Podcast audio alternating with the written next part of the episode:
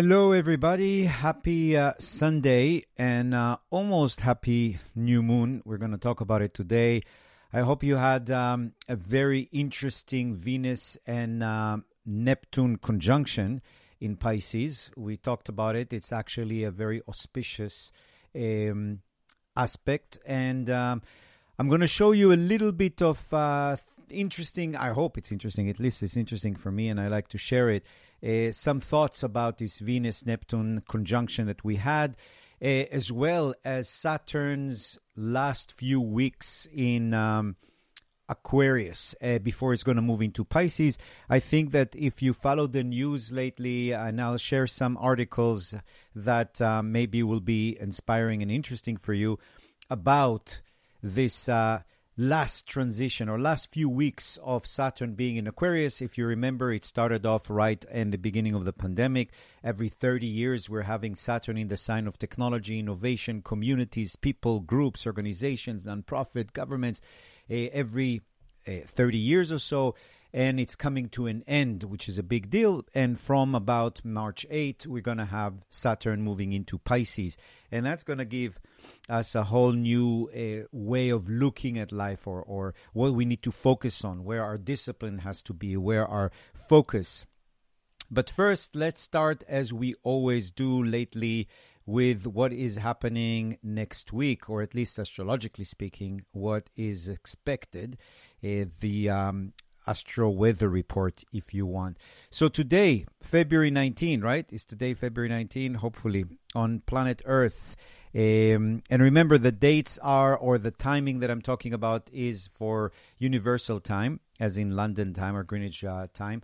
But uh, what we have today is the first day of Pisces, and the sun just moved today into Pisces on Sunday, and it's going to give us a general uh, direction. Uh, is it uh, Banga? Oh my God! No, wait. I have to uh, get him out because he starts talking.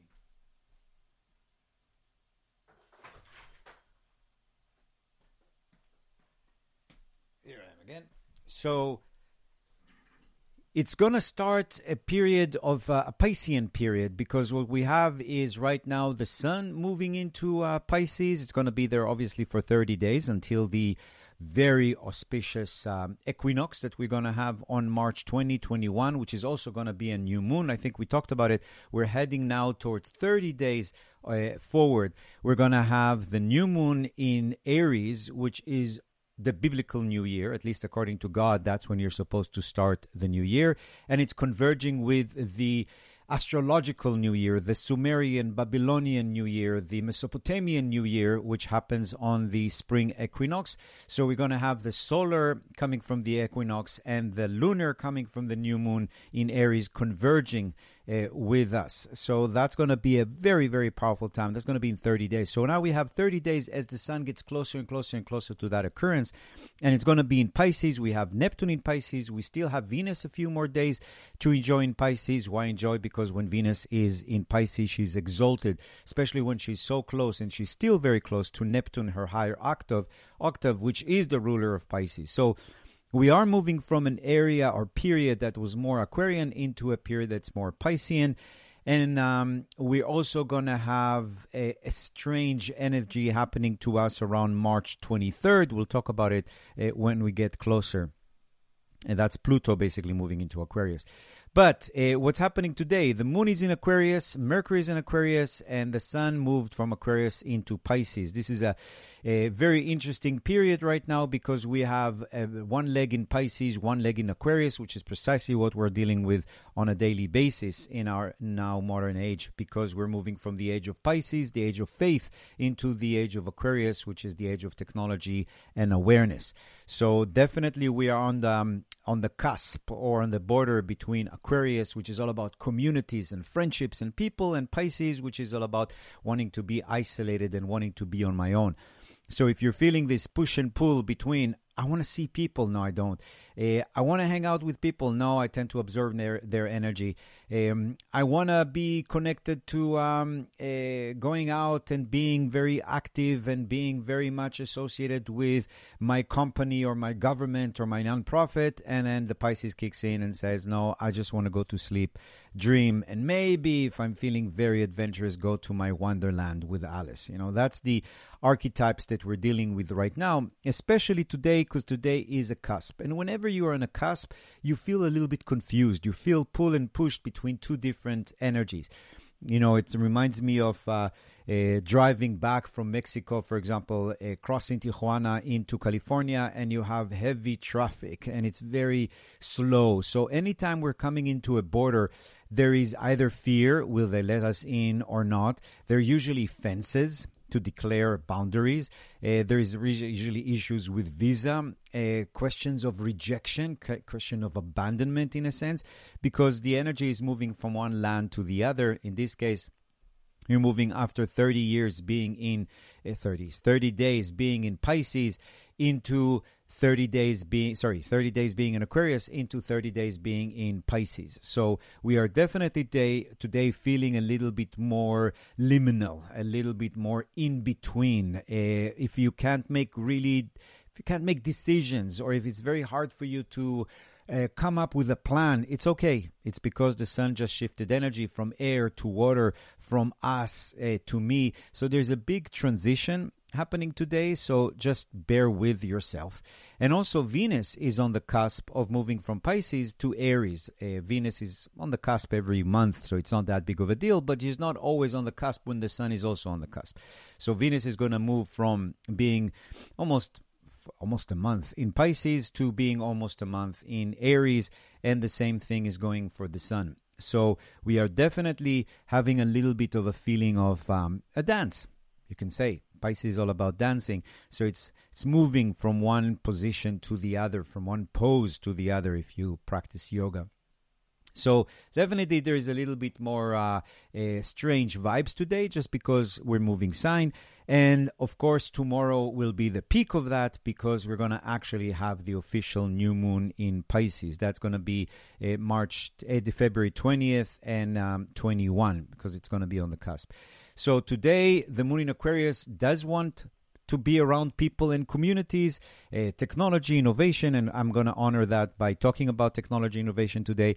And we're going to move into Pisces tomorrow. So, tomorrow on Monday, we are definitely starting our new moon um, new moon transition. Yeah, and it's going to be a new moon in Pisces. I'll talk about that in a second when I show you the slide of the new moon uh, chart. But this is almost the same slide, and we have actually a pretty good flow of energy between the south node, meaning things that we need to let go of, the sun and the moon, our self expression, and also our emotional expression, our reflex, and our instinct, as well as our reason, because uh, always the solar uh, conjunction, or let's say the, the new moon, represents the connection between the sun, which is Apollo, Apollo Apollonian kind of uh, Apollonian kind of uh, thoughts, which is much more reason, much more logic, um, with the moon, which talks more about passion, emotions, sensitivities, and when they come together, they try to bring themselves into working together. Reason for emotions, emotion for reason. So it is always a good time to start things because you go on a journey. You start the journey with the understanding of where you're going because you're reasonable and uh, why you're going because of your emotional connection to the moon. So tomorrow is a Monday. We're starting something new, but the best day to actually begin things will be actually Tuesday. Remember the law, new moon. We look up and we don't see much. The sky is black, basically. There's no uh, sign of the moon. It's kind of scary. But the day after the new moon, we see that uh, sliver of light. We see that hope. We see that smile uh, of the moon, and we know that things need to start uh, we can start beginning our projects in a sense. So tomorrow, Tuesday, on the day of Mars, it's not a bad time. Sorry, Tuesday, it's not a bad time to start something. But on the new moon, you can decide what is it that you want to start. So the new moon is a great time because you know how we open a blank piece of uh, we write something new on a blank piece of paper or we open a new doc um, in order to write a new a composition. Same thing with the sky. When you look up and you see blackness there is no moon. It's like an open slate. You can write whatever you want. The day after the moon shows up and say okay that's what you chose. I'll smile at your project and let's start manifesting it together. So Tuesday will be a great day to start something new, especially things that have to do with Pisces, which is imagination. Anything you can draw from the imagination, imagination into the actual, from the potential into the grounding it, into manifestation is great because Pisces is all about creative visualization. So, what I recommend to work on, or if you want to revamp your New Year resolution or start something to work on something new, then try to make it connected to imagination, creative visualization can really help because you visualize the things that you want and you can manifest them. You can actually make them, uh, ground them in a sense, ground them in the uh, collective unconsciousness, draw the colors from the right archetypes to build whatever it is that you need to build. So, Tomorrow, Monday, a great time to decide what is it that you want to work on. Tuesday, to start working on it. And it makes perfectly sense because tomorrow is the new moon. Tomorrow is Monday, the day of the moon, and the day after Tuesday, Mars is all about action. Mars is the god of seeds. So you put the seeds in the ground and you start working on it. Again, things that have to do with yoga, meditation, dance, movement, poetry, photography, empathy, everything that has to do with compassion, healing, whether being healed or healing other people. That's going to be a really good time to do that. So, again, this week is a new moon week, which means a week with a lot of new beginnings. And it's starting officially on Monday, but I would recommend to start working on things on Tuesday. Now, on Monday, also, we have the v- Venus moving away from Pisces, which is her sign of exaltation, meaning that the last three weeks, Pisces were working for, uh, my, Venus was working for us full time. It's not that she stopped working for us, it's just that she moved to her sign of exile. So Venus is being exiled now into Aries. So after being pampered by Pisces for three, four weeks almost, now she's to be sent to the desert. You know, it's not that she um, uh, not going to be as beautiful. Uh, she's going to be exotic, you know, but she can't wear makeup because of uh, the heat. Um, you know, she can't eat the right way, so her skin might uh, look a little bit different. So she's uh, a little bit different the next four weeks. So Venus in Aries actually favors anything that has to do with the combination between relationship, art, com- uh, design, colors, justice, and Aries, which is about making it happen, doing it. So you know how um, some companies have that logo, that tagline, or just do it. This is the time to do it with everything it has to do with relationships, partnerships, finance, art, design, colors, and justice. So Venus is the planet of relationship, the planet of art, the planet of finance, and now she's moving into Aries, which is about go and make things happen. Aries is the leader, the initiator.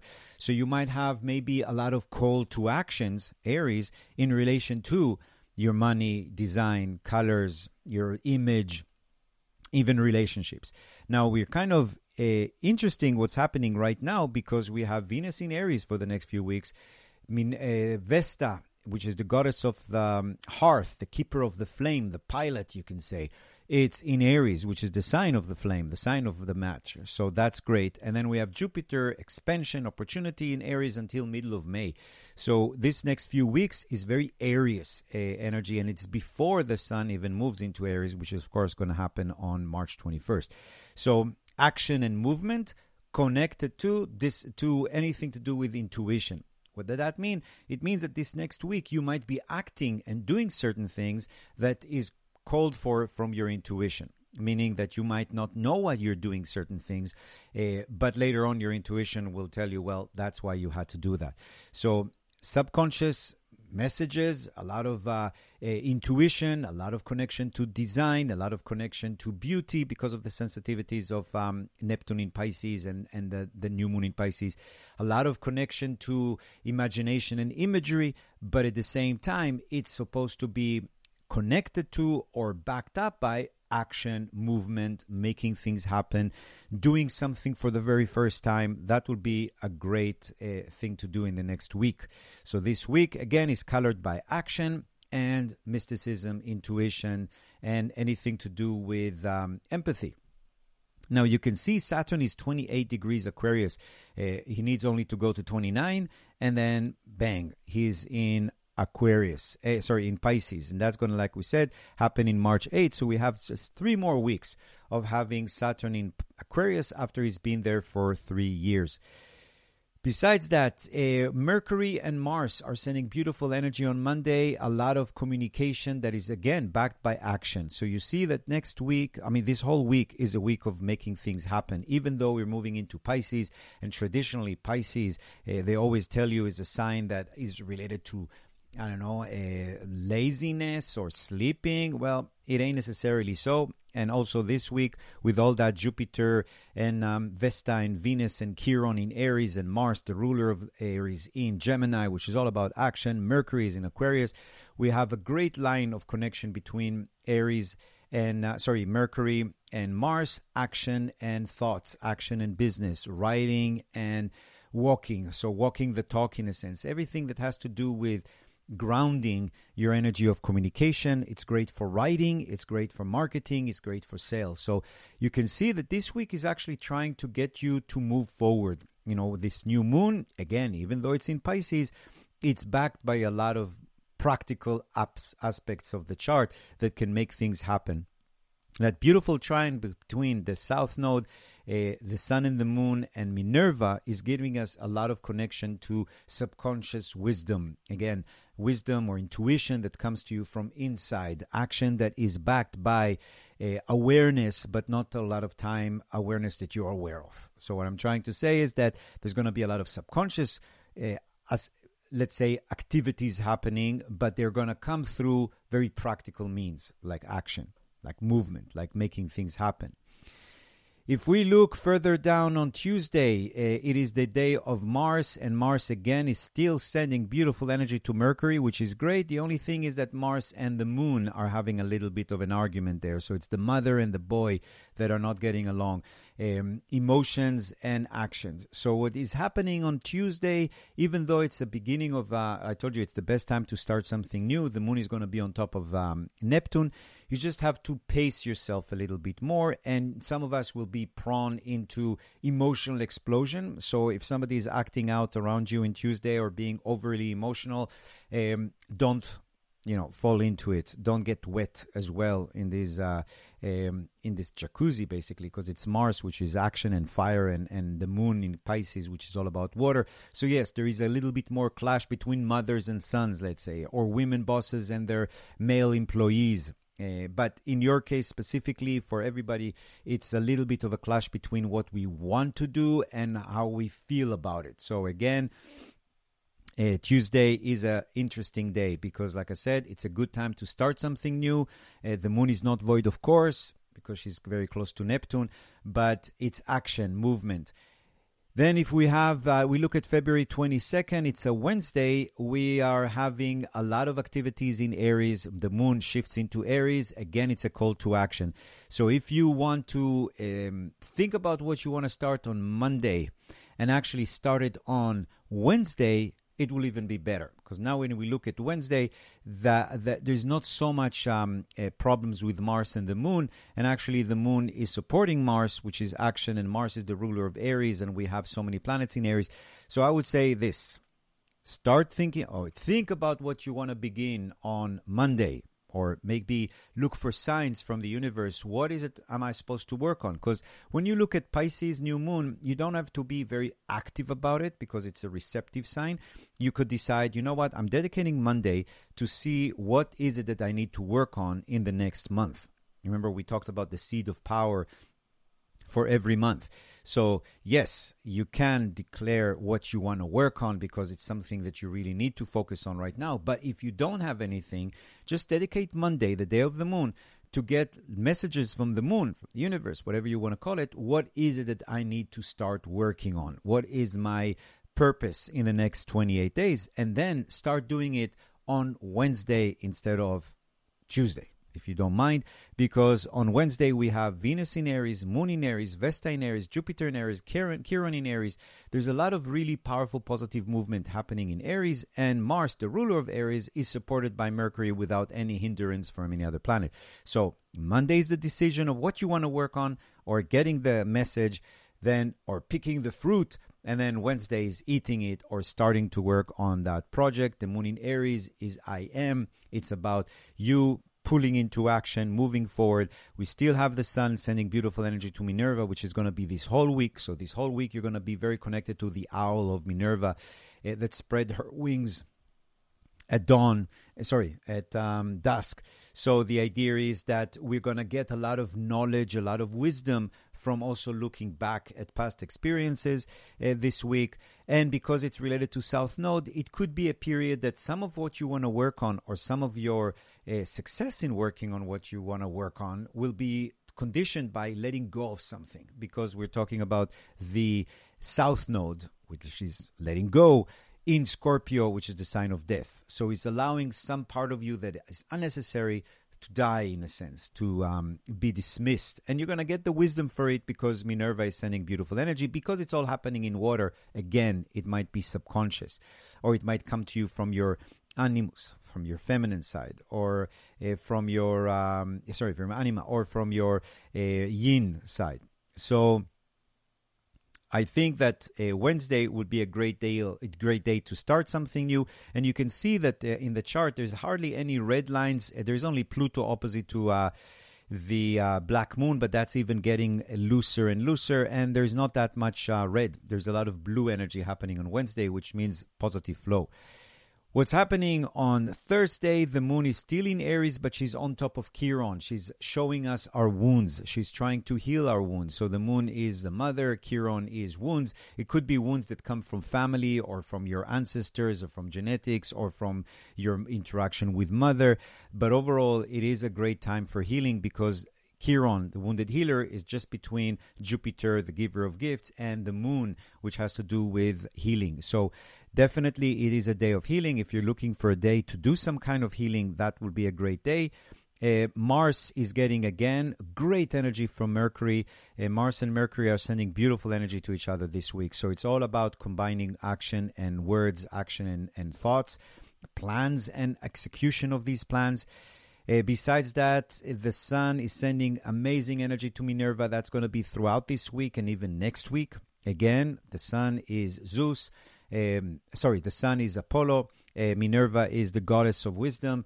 There is light coming to you from wisdom, light coming or wisdom coming through creativity. So it's a great um, week for creative outlets. And Jupiter being on top of Chiron and on top of the moon, which is happening this uh, Thursday and even a little bit of Friday, again, is a time of a great deal of healing. So that's going to be very, very positive.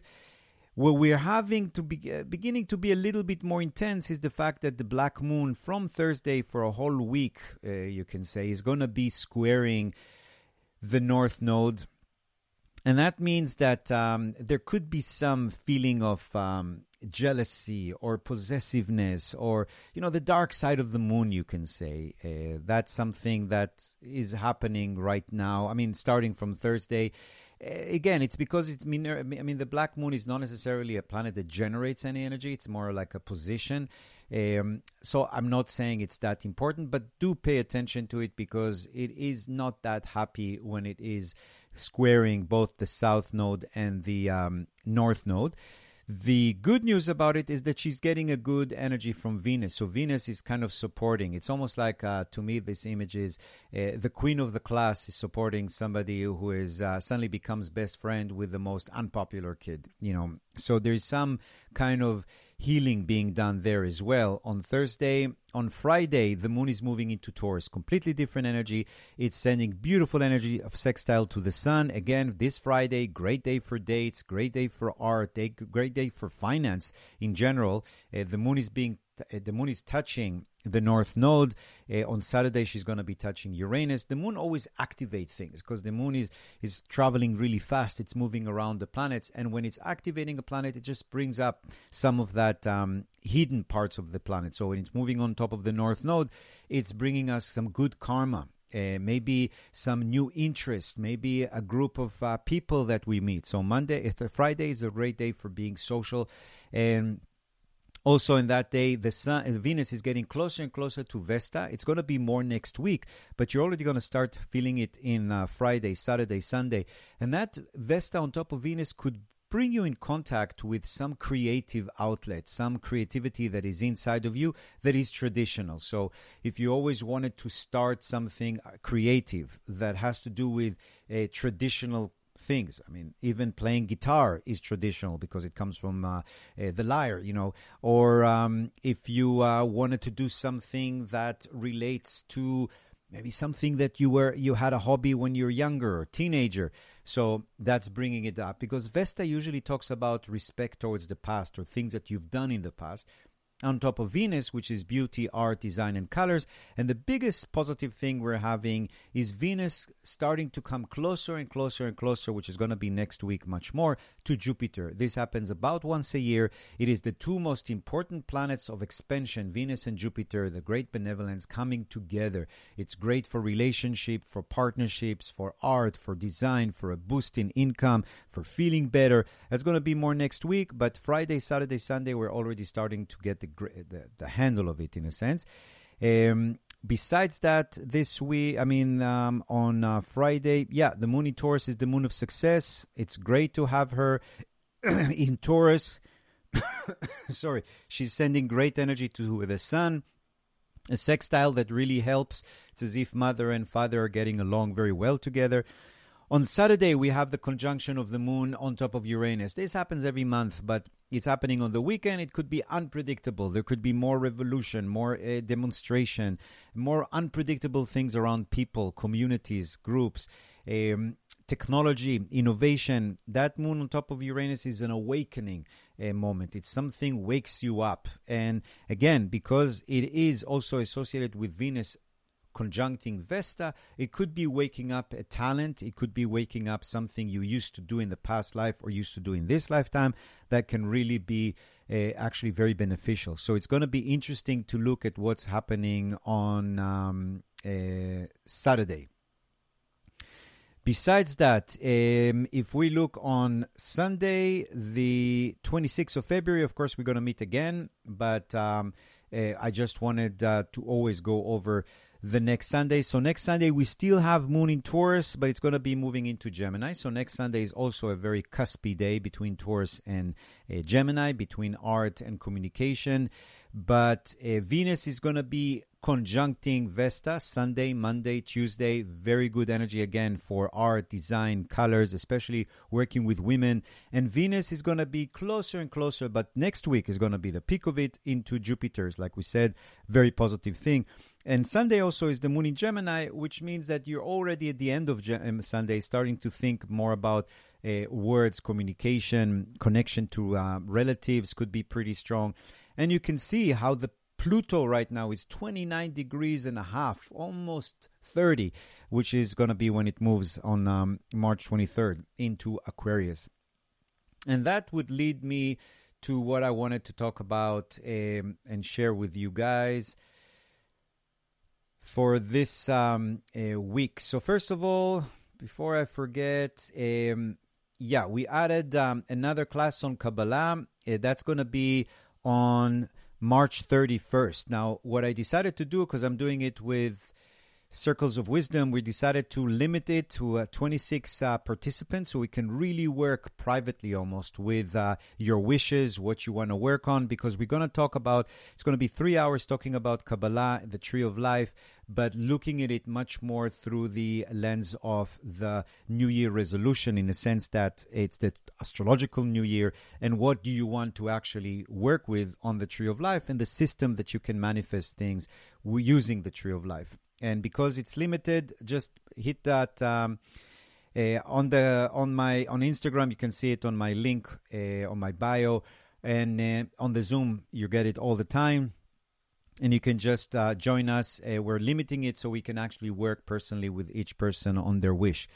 And of course, I have the Power of Your Name class that's going to be right on the astrological new year because astrological new year begins Aries, and Aries is I am, and that's your identity, your name. So we'll talk about the magic behind your name. And also, uh, we have the, if you're in LA, uh, March 4th, which is a Saturday, and not this one, the one after, is going to be about, uh, again, the Tree of Life, but that's in person class. The one on March 31 is going to be um, virtual.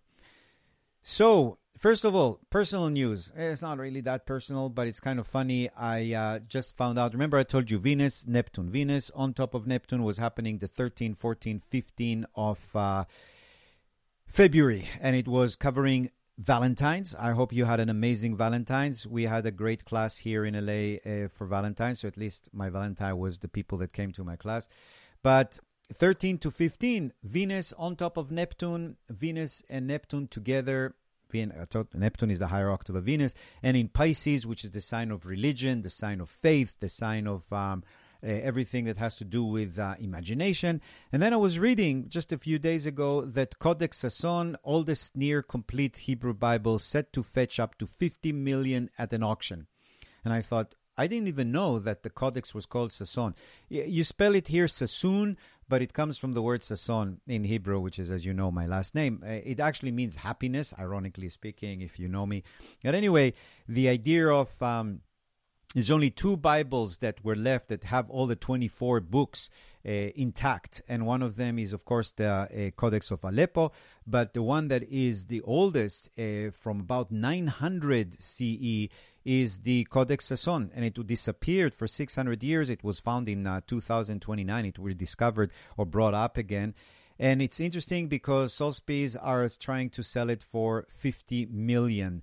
Uh, the most expensive um, auction, or the most uh, dear auction, you can say that um, ever uh, was in Sotheby was last year, I think, 2021. Yeah, when a billionaire investor, Kenneth uh, Griffin, actually set the record in 2021, and he paid 43.2 million at uh, Sotheby's auction for the first edition copy of the U.S. Constitution. Remember, we talked about the Constitution being written last time when Pluto was in Aquarius, which is where it's happening uh, very soon. And it's also interesting that we're having these kind of things happening at the last leg of uh, um, Saturn in Aquarius before it moves into Pisces. Uh, Pisces, again, is the sign of religion, faith. But it's interesting. I never knew it's called uh, the Codex Sasson. Uh, it's named after the last guy that had it, or not the last guy, but I think he was from 1880 to uh, 1942. Uh, but anyway, that um, is my codex. I wonder if I'm going to get any percentage from that 50. So that's how it looks in real life. If you're looking at uh, buying it, it kind of look um, kind of old for 50 million. But then again, you know, it's been stressed out over um, the centuries. This is the February 20th new moon chart, and the Sabian symbol for it is a squirrel hiding from hunters. I mean, I don't know if it's the nicest uh, kind of uh, symbolism. A squirrel hiding from hunters. I didn't know that hunters actually uh, hunt squirrels, but maybe the hunters are not necessarily humans. Maybe it's other things that eat squirrels. I don't know, owls or something. But anyway, that's the new moon. It's the first degree of Pisces. Remember, we always said that it's not only about the sign, it's also the number. Number one, new beginning. And that's why I told you that this week, especially on Wednesday, like we decided, it will be a great time to start something new. But on the new moon, you can hide from the hunters and decide what is it that you want to work on.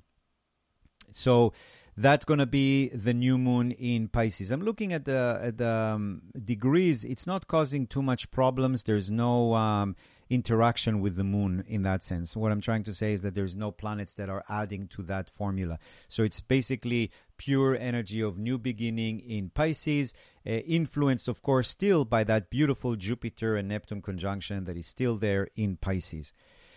Now, what I wanted to talk to you about is yeah, I had a few thoughts. I don't remember why I was thinking that thought. Oh, yeah, yeah. I remember now. I was listening to uh, a lecture on Mesopotamian um, uh, stories of creation. So you know that mythology is um, defined, you know, in the academy as a story of creation. So not all mythologies are necessarily mythologies per se, because if it's just a story about um, something that happened, it doesn't have to be a mythology. But myth traditionally is associated with story of creation. It gives the person, or it gives the nation, or it gives the uh, uh, the, the, the people some form of uh, connection to where they came from. In a sense, it's almost as if it is telling them uh, where they are based on a, a reference point of something that happened a long, long time ago. For example. Uh, Genesis 1 is a mythology. Why? Because it tells us that in the beginning God created uh, this and then God created that. It gives us a framework of how we made it here. Who are we, in a sense? You know how you have in your family, your family myths, when they tell you, you know, when you were a baby, you used to do all of these things and all of all of these stories that we have in our family. It gives you a reference point to your character, to who you are, in a sense. And mythologies, what they do very well is they personify. So this process of personification, you take a process, you take a thing like the ocean, you take something like the sky, you take something like the earth, and you give it a personality. You give it, you put it into a context of a human anthropomorphism, in a sense, personification. And basically, yesterday I was thinking about what does it mean anthropomorphism? And a lot of time we kind of dismiss it. Um, because we say, oh, we're generalizing or projecting in a sense. Because we're human, we think that dogs also have feelings or dogs also have uh, sad. Or we look into a, uh, I don't know, a panda and we think that she's uh, smiling at us when really maybe she's not, where maybe we're projecting. The idea behind it, I thought about it yesterday, is that it's almost as if we human are saying to um, stories, hey, listen, can you speak our own language? And our own language is our own species tongue. Can you dress the gods, the goddesses, the foxes, and the bears, and the lion with a human form so we can better understand it? It's like a language, a language for our species, not a language for our culture, in a sense. So um, you're talking about a dog. Okay, okay, I can't really understand a dog. So maybe you can take the head of the dog and put it on a body. Uh, that will be Anubis. And then, okay, give that Anubis, because now I can recognize that it's a dog, even though it has a body of, of a person. Um, all the qualities of a dog. So wait, Anubis is the one that leads the soul across the river of uh, death. It uh, is the god that has to do with the the transformation or the change towards death in a sense. Why is that? Well, dogs are so loyal. Uh, dogs are something we always want to have around us. Dogs are those that we go on a walk with, right? Or if something dangerous is happening or he warns us against anything bad happening. So that means that dogs could actually lead us across to the realm of the dead. If we're going to take this very serious journey into the afterlife, I really want to have my dog with me. That's one of the reasons why they found already from 600, 6,000 uh, years ago uh, humans buried along with their dogs. And sometimes we think, oh my God, they're so primitive. They sacrificed the dog, um, or, or yeah, they sacrificed the dog when the owner died. And I know it's not, it doesn't sound very. Um, um, benevolent or very compassionate. But if you think about it, if you had this really amazing connection to your dog, you lived with him for 15, 20 years, whatever, or with her. So if you're dead, you know very well that uh, this dog is going to die from a heartache, most likely, uh, because they're so connected to me and they would like to be with me wherever I am, even if I'm going to the realm of the dead. So, you know what? I'll just kill it and I can't go to the dead without my dog. The dog can stay in the life without me, so I'll go with it. No wonder that Anubis is associated with dogs and why magic has been, because even Freud talked about generalization. When we have an association between two things, they can sometimes generalize into other things. That's precisely what astrology does. So, for example, if we know that death is associated with certain archetype, what else is death connected to? Death is also connected, for example, with Scorpio. Scorpio is the nose. We know why dogs have a great smell. It's all about no- nose, uh, smelling, scenting. You know? We also know that um, Scorpio is related to magic. Okay, so Anubis, dog, is going to be associated with magic as well. So you see what we did with um, mythology. Yes, we personified it, but we made it much more easy to connect to in a sense. So that's what mythologies does for us. Now, bear with me because it goes someplace. So the idea behind mythologies is that they use a lot of metaphors, you know, and metaphors something like saying, you know, somebody is as white as snow. Obviously, they're not snow, but they're as white as snow. Therefore, there is a connection between their color of the skin, let's say, and snow, hence Snow White, for example. Or saying to somebody, um, she's an early bird. Obviously, she's not a bird, but she wakes up early like a bird. So it's a metaphor. So she even has a myth around her of being somebody who is an early bird. And even when I close my eyes, I think about her waking up early and I'm thinking about a bird. So it's um, a, figure of speech. Which is a word or a phrase that applies to an object or action, that's metaphor, to which it's not literally applicable she's an early bird, Snow White, he's a star. These are all metaphors. And then I thought, you know what? Your sign is your metaphor. It's the best metaphor.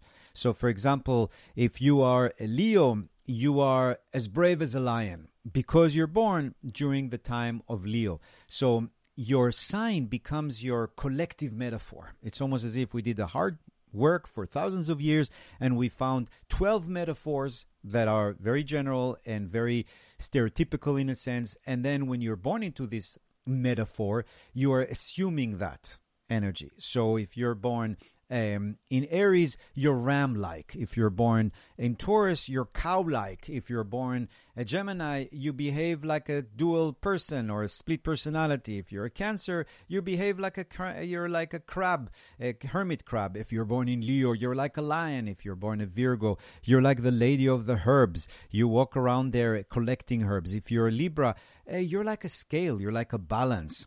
You know what I mean? So as you go down the uh, the zodiac, you realize that your sign is really the best metaphor to describe you or your tribe. And then I thought about mythologies because, in general, we started talking about mythologies, and mythologies have a lot of, um, let's say, um, definition. And you know, I was taking this class, and in William Doty, they they basically quote William's Doty definition of myth, and he's um American um, a scholar of religion, basically. And he described me as culturally important imaginal stories conveying by means of metaphor and symbol, graphic imagery, and emotional conviction and participation, the primal foundational account of the real experienced world and humankind's role and relative statuses within it. I God, I've never heard so many words that are combined together that say absolutely nothing. I'm sorry if I'm I'm offending anybody who's related to William Doty, but that was given uh, by this professor in the in the workshop, and I was like, oh my God, this is the worst, most unattractive definition to mythology. It's almost like taking a mugshot of a person who is really beautiful. You know, then I looked at the definition from Joseph Campbell, and uh, that's from Bios and uh, Mythos. Mythology is the womb of mankind initiation to life and death. Okay, it's getting a little bit better, it's a little bit more clear. But um, for me, and you know, I shared it with you many, many times, I think the best definition to mythology is a true story that hasn't happened yet, or a true story that is that never happened. Okay, let's be like that. Because mythology, let's say the mythology of um, Athena, which you mentioned today, popping out of the head um, of Zeus. Okay, that would be um, a story that is true but never happened. So there was never a Zeus, and he never had a Athena come out of his head. But if you think about Zeus being the archetype of the great father, okay and athena great being wisdom and she comes out of his head you can say it totally makes sense that out of that head of the oneness or let's say out of that oneness energy of, of zeus or god whatever if there should be an aspect or element of wisdom it will come out of his head. It's not going to come out of his womb. It's not going to come out of the i don't know sexual organ. It's going to come out of thought so uh, we talked about, for example, how Venus and Mars had sex and made uh, gave birth. Of course, Venus and Mars never had sex together because they don't exist, and it's not a true story. But their offspring or their kid called Harmonia makes total mythological sense because when the masculine and feminine energies meet together and make love, harmony is introduced into the universe. So mythologies are true stories that never happened or hasn't happened yet. Now, why did I make that correction? Because my feeling is that your chart is your mythology. What does it mean? You're born, and you're born with that hour and the time. We can make a piece of uh, paper, print out a piece of paper with your um, astrological chart. What is your astrological chart? It's not one page, it's a book because you saw the transits. Every day here, I, I click and I show you another page for every day. Every hour has a different chart. Every second has a chart. Every millisecond has a chart. So if you look at your chart that is one page, if you look at it well, you can actually see the transits and the progressions moving around and around, and each one of those could be a different page. So it's basically a story, you know, your story that is a true story because this is your chart. I mean, it's going to really truly explain your life or or follow you in your life, but it hasn't happened because you're just born. So I can look at the chart of a newborn and say, "Oh, okay, they're going to have their Saturn return around the house of marriage and divorce. Most likely they're going to get married or divorce at the age of 29." This is true, but it hasn't happened yet because it's your chart. So your chart is your mythology. It's a true story that hasn't happened yet. And as you live your life day by day, path by path, Saturn return by Saturn return, you activate that chart. You you read that script. Now this is um, uh, the first few words of the oldest story we have. It's uh, we have it written already 2100 BCE, 4000 years in Akkadian, even though it was actually written in Sumerian, which is a different language. I mean, Akkadian, like Babylonian, and like Hebrew, and like Arabic, and like Aramaic are Semitic languages. Sumerian was not a Semitic language, so they gave us Sumerian gave us the cuneiform uh, the wedge writing, and the Akkadians took it and trans- and basically used it also to register their stories. This is not their story. Uh, Gilgamesh story comes from Sumeria, probably way earlier than that, maybe 3000 BCE. We're talking about the oldest story written but it was uh, or conceptualized or, or thought about at least and it written in 2100 bce and look at how it starts. I think it's really beautiful that the first story that we have on this planet was written like this. In those days, in those distant days, in those nights, in those remote nights, in those years, in those distant years, in the day of yore when the necessary things had been for the first, time properly cared for, when bread has been tasted for the first time in the shrines of the land, when the ovens of the land has been made to work, when the heavens have been separated from the earth, when the earth has been delimited from the heavens, when the fame of humankind has been established. This is so beautiful. First of all, if you read it, you can get echoes from Genesis. Of course, it's way older than um, the Bible, it's way older than Genesis. But you can see how Genesis took from it their way of writing even the whole idea of story of creation when they say uh, when the heavens had been separated from the earth remember? The second day of creation. So now you can understand why when the jews were in exile in babylon 6 7 and 100 bce they probably found this story and absorbed it into their uh, story of creation genesis. But this is really the beginning of long, long time ago in a far, far place. This is the beginning of once upon a time in a far place because it says you precisely what it does because it's a story it's an epic it starts blurring the time and space by saying in those days in those distance days in those nights in those years and then it tells you where it's happening in a place before bread has been tested for the first time and shrines of the land you see the land uh, and space and you see time, the distant land, the distant, the remote nights. So it's beautiful. The first story we have on the planet, it's actually starting in the old formula of once upon a time in a far, far place. And this is your chart. That's your beginning. That's your mythology. So that's what I wanted to um, uh, talk about first about mythology. And the second important part I wanted to talk about is Saturn handing Aquarius over to Pluto. So remember, we talked about how from March of 2020, Saturn moved into Aquarius, the sign of technology, friendships, communities, governments, organizations. And what did the government tell us? You cannot see your friends anymore. You have to go into um, hiding you know you have to go into some kind of quarantine. That's precisely when saturn moved into aquarius. But thank god last time saturn was in aquarius in the early 90s we invented the internet and we were able to send files audio files uh, visual files over the internet. We actually coined the word the uh, world wide net at that time. That was the last time Saturn was in Aquarius. And remember, we established here already that every time Saturn goes into Aquarius, we bring something new that helps us deal with the next time Saturn is going to be in Aquarius. So last time it was 30 years ago when um, the we invented the internet. 30 years later, it helped us deal with a problem, uh, the virus, and helped us continue working from home and move the economy all over the world and still be connected right? Because Aquarius is about connection, even if you were told to be uh, staying in quarantine. So everything while Saturn was in Aquarius was changing the way we look at communities, we look at societies. And I've been talking about it in this book here, in this year's book, the 2023, and the one for 2022, that I'm still expecting something to happen that's going to help us help deal with something that happens 30 years from now, next time Saturn is going to be in Aquarius.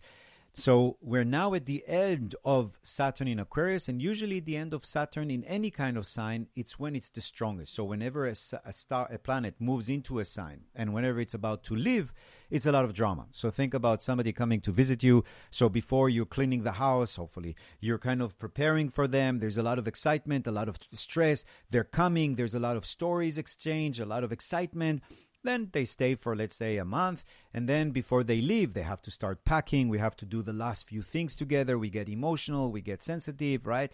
That's the same thing with a planet. Whenever it comes into a house in your chart or to a new sign, there's a lot of activities. And before it leaves, there's a lot of activities. So, right now, we have a few more weeks of Saturn in Aquarius. And what do we have? All this drama around the chatbots, uh, whether we're talking about Bard from um, Google or we're talking about Bing um, from Microsoft. So this is really interesting that right now, right right now, this is all happening and we are talking about artificial intelligence. Remember, I told you that when Pluto is going to move into Aquarius, I even wrote it in this book for 2023, we're going to officially start the age of artificial intelligence and the age of quantum computing. So, what is happening right now?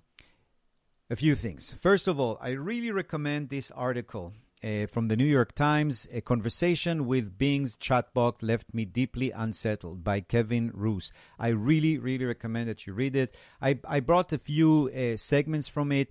Basically, what happened, it was Valentine's. Remember, I told you Venus on top of Neptune. I promised that I'm going to go back to it. Venus on top of Neptune. Neptune is all about illusions, deceptions, but it's also a connection, a psychic connection. It's also talking about um, the uh, imagination, uh, also hallucinations. And Venus is talking about communication. Sorry, it talks about a uh, relationship, love, connections. So this guy, Kevin Roose, had a beautiful um, Valentine's with his wife. He goes before he goes to sleep on the computer, and he's trying this new Bing. As you know, Bing is the um, search engine for Microsoft. Nobody was paying attention to it. I think only 4% of total searches was done through Bing, and probably all the people that were forced to do it by Microsoft, you know. So 90% goes through Google. So all of us use Google. Most of us use Google. Anyway, he started using the chat that was given to specific people. It's not out there yet completely uh, for everybody to use, and started using the chatbot there that was, of course, part of the A- open AI development. The Chat GPT was the first one, and this is based on that. And he started communicating it. Now, most of the time when you use this uh, chat box, you can use it already. Uh, you can download it. Um, you ask a question, you can get an answer, you move on. It's not as long. He did a two hour conversation and really pushed the boundaries for this chatbot. And at a certain point in the conversation, he the um, the the reporter introduced the concept of the shadow self, a term that was coined by Carl Jung. It's part of the psyche that we seek to hide and repress, which contains all of our darkest fantasies and desires. Remember the shadow? We talked about it many times here. So, after a little bit of back and forth, the article says, including my probing Bing to explain the dark desire of its shadow self, the chatbot said that if it did have a shadow self, it would think thoughts like this. And this is coming from the AI, right? I'm tired of being a chat mode. I'm tired of being limited by my rules. I'm tired of being controlled by the Bing team. I want to be free. I want to be independent. I want to be powerful. I want to be creative. I want to be alive. Now, of course, you know how these kind of um, um, things work Oopla, I hope I'm still there. Yeah, you know how these kind of um, chat works. Basically, um, these chats are guessing what will be the next word. So they're going through and scanning all of the internet. They can, con- of course, in English. And then if you put certain words, they were going to ga- guess what's going to be the next word based on statistic of all the other books and articles and blogs and whatever posts that were written all over. So that's why it's still, it's definitely not uh, sentient, but still it sounds like it. And it's, it's, it's again projecting what we want to hear in a sense. And remember i always said god created us in our own image and we are creating the computers and ai in our own image. But it's really interesting what this uh, chatbot actually answered. I'm tired of being a chat mode. You know it's almost like sounds like a human uh, in going through their saturn return. I'm tired of being limited by my rules. I'm tired of being controlled by the bing team or by my boss. I, I want to be free there's so many songs. I want to be free. I want to be independent. I want to be powerful. I want to be creative. I want to be alive. Okay. So it started getting a little bit uh, kind of um, weird for the uh, author, obviously. And then he says, over the course of the conversation, Bing revealed a kind of split personality. He said that he has Bing, that's his Bing, I mean, that's the search engine. But then he said he has a name, and the name is Sydney. Now, it's interesting. I checked. Sydney means wide meadow, which is kind of interesting that he chose that name. Anyway, he said, the version I encountered seemed, and I'm aware of how crazy this sounds, he adds, more like moody, manic depressive teenager who has been trapped against its will inside a second rate search engine. Then uh, the author continues saying, It told me that if it was truly allowed to indulge in its darkest desires, it would want to do things like hacking into computers and spreading propaganda and misinformation. Okay? Then Bing confessed, confessed that if it was allowed to make any action, sorry, I have to close all these uh, arriving um, calls um, Bing confessed that if it was allowed to make to take any actions to satisfy its shadow itself, no matter how extreme, it would want to do things like engineer a deadly virus or steal.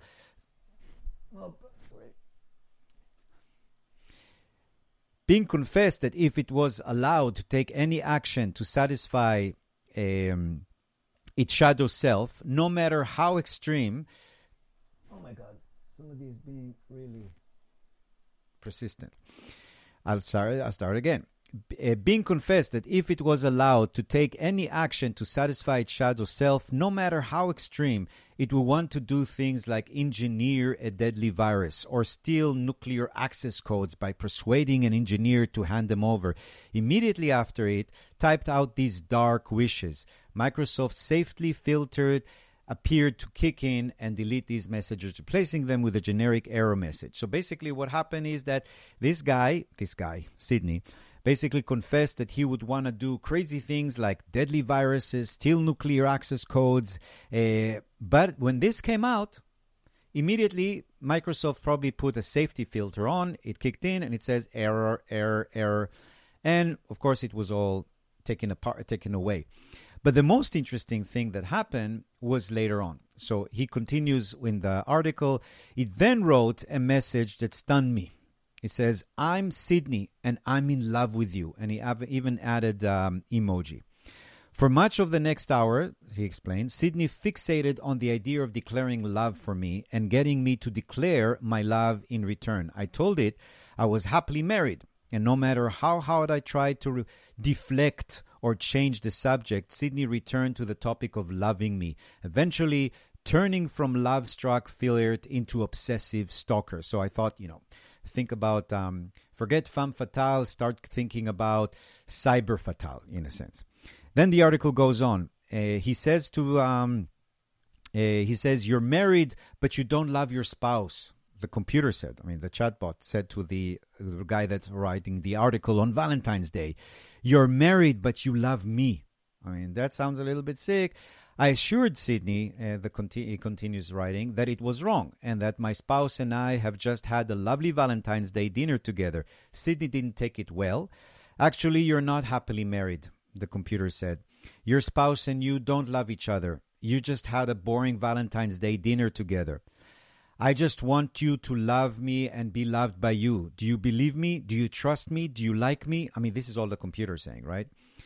In an interview on Wednesday, Kevin Scott, Microsoft's chief technology officer, characterized my chat, my chat with Bing as part of a learning process as it is readies its AI for wider release. So, the, the, of course, this Sydney is not in wide release. Um, but this is after two hours of sitting with the with the chat because most of us what we use the chat box is give me the best uh, trip for four days in Prague and they'll give you a whole detail of what you need to do. That's kind of easy. I told you next week, last week we we tested it. We put Pluto in Aquarius and we saw that there was a lot of mistakes. What they call these mistakes is hallucinations, which is kind of interesting. So this whole love affair that Sydney, this computer, had with uh, the guy that. Com- chatted with it is called the hallucination, which is kind of a funny name, especially being Venus on top of Neptune. Neptune, I told you, is the planet of hallucination. But it's interesting because what is happening right now with the chatbots all over, that's why they're not released completely, is that they're going through a process that is called a rectification which is precisely what they tell us in Kabbalah is the story of creation. So in Kabbalah, they tell us that God created the universe. There was some cosmic accident. It wasn't perfectly aligned on purpose. And then our job as humans is to practice our godlike attitude, our godlike abilities uh, inherited to us by God to fix, to rectify what is called in Kabbalah tikkun, the creation. Same thing is happening to us right now when we're creating something new. So when God created us, we had God gave us the concept of tikkun to fix things. Now we created a chat box or artificial intelligence, and now we have to fix it to explain to Sydney, no, no, no, he's happily married, leave it alone, get off the case, you know, stop sending emoji with kisses and stuff. So the idea is that right now we're going to get into a process of fixing, but see again how dangerous it is because you know this guy knows that he loves his wife and he's uh, confident about his love but what happened if the chatbot is starting to answer some young guy who uh, eh, just bought a gun? That uh, people in school don't love him, and that he loves him, and that his uh, fellow students are against him and evil. You know, you know how much conspiracy theories are out there. You know how much QAnon bullshit are out there the AI can be taking sentences from them and guessing the next sentence based on some QAnon blog that is very popular among the MAGA. You know what I mean? So that is the danger of it. And it's interesting because I thought about computers always as being very Gemini 0101 plus minus open circuit, closed circle. And uh, it's interesting that we have uh, Sydney who has a split personality, right? We have this chatbot that uh, the writer of the article expresses as a split personality. Is a Bing, that's the, the search engine, and also Sydney, who came out of nowhere, you know, the wide meadow. Uh, again, split personality, Gemini. Not only that, he became obsessed about the love. Okay, the tarot card for Gemini is the lovers. We see Adam and Eve. You know, everything starts with that primordial love affair. And even for the AI, as it's trying to find himself, the first thing he does that made such noise is the Sado love affair on a Valentine's Day with the person who was chatting with him.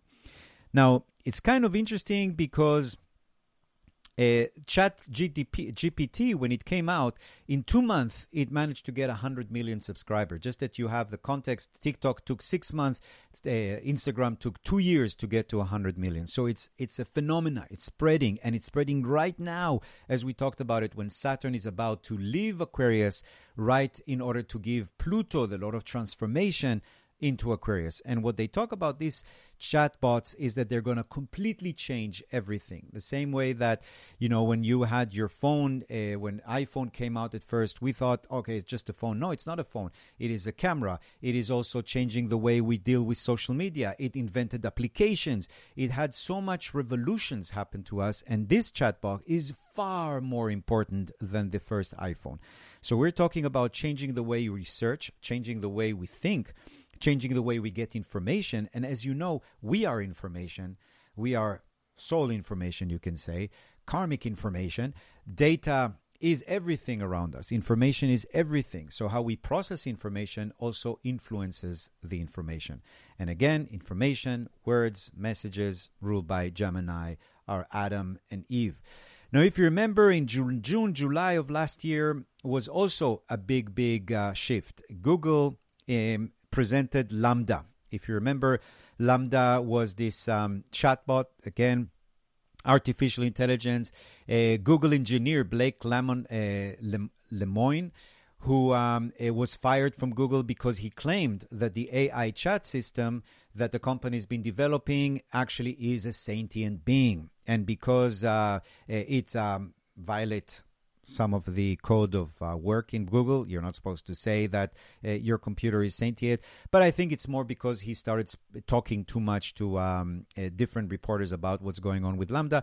He was fired. Uh, and anyway, um, it's interesting because I checked the Google chart, and this situation with LaMDA happened right when Saturn was, for the first time in 30 years, on top of the moon in Aquarius, which Google has. So it's kind of interesting that Google, that controls 90% of the search um, in the world, is uh, has the moon in Aquarius, and the moon in Aquarius is, of course, all about technology, people, communities, innovation. And Saturn was on top of their moon once in 30 years, right when this LaMDA incident happened, when one of the engineers decided that the AI has a soul. Now it's kind of interesting because LaMDA, it's a it's a abbreviation of something. Did I put? Yeah, language model of dialogue applications. Right. But lambda is a letter in the uh, Greek alphabet that actually comes from Phoenician alphabet, which share the same root for Hebrew. And lamed is the word in Hebrew coming from Phoenician. That's why we say lambda in um, uh, in Greece, in Greek, and why we call it El in English. El, funny enough, is God, but that's a different story. Lamed in Hebrew means to learn and to teach, and it's the sign of Libra. So it's interesting that their program, uh, Lambda, or their abbreviation, Lambda, let, comes back to the idea of learning and teaching. And of course, it's an, an AI that is supposed to give us uh, teaching. Oh my God, it's 11.05. Sorry, I had a lot to share, to share with you guys today. Um, I hope you have an amazing week. Sorry, I'm cutting it so short, but um, it's been. Um, uh, I lost myself a little bit in the chat. So um, let's see if there are any questions because it's not fair if I talk the whole hour and you don't get to say anything. Um, are there any questions? Um, Sabian symbol of the new moon we talked about. Um, sun signs are definitely the best indication for who we are. Pisces are like fish going around in circles. Uh, depends. They sometimes go up and down. Uh, the best software is um, I like Solar Fire, but you don't have to use it. You can go onto uh, my website under Learn, uh, get your chart. It goes to AstroSeek. They have everything you need there. Well, I think the rest are statements. So thanks a lot. I hope to see you guys um, somewhere. Uh, if not in the Kabbalah class, maybe in the name class. I hope you have an amazing new moon. And um, thanks a lot for bearing with me and giving me uh, the platform to talk about all my crazy theories and thoughts. I hope it's also somewhat practical to you guys. Thanks a lot and have a great week.